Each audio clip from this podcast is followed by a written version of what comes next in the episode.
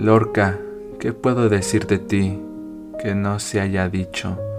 Tu pluma todo lo ha escrito. Tu poesía la leo mientras a la luna y las estrellas yo el poeta ciego veo.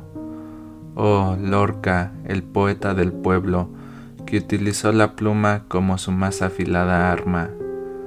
Los poemas de un chico que Granada vio crecer han sido traducidos en todas las lenguas que hay y que habrá por haber. Yo en inglés y español tus versos a mis amadas los recito, aunque de ti ellas jamás han oído. Ahora dime, Lorca, ¿de cuál de esos dos ríos de Granada agua bebías?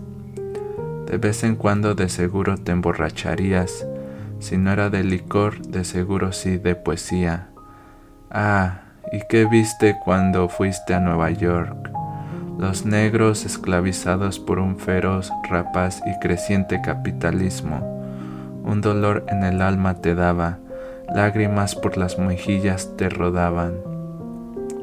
Calor de seguro experimentaste cuando fuiste a La Habana ¿Qué más hubiera dado yo por estar en una de tus lecturas, donde tu poesía, en vez de leerla, la cantabas y a todos asombrabas?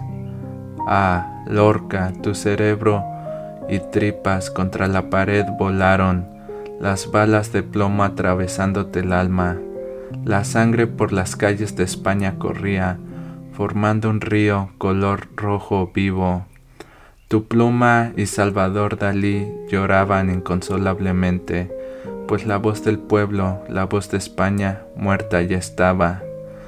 Por tu patria luchaste y la pluma como arma utilizaste.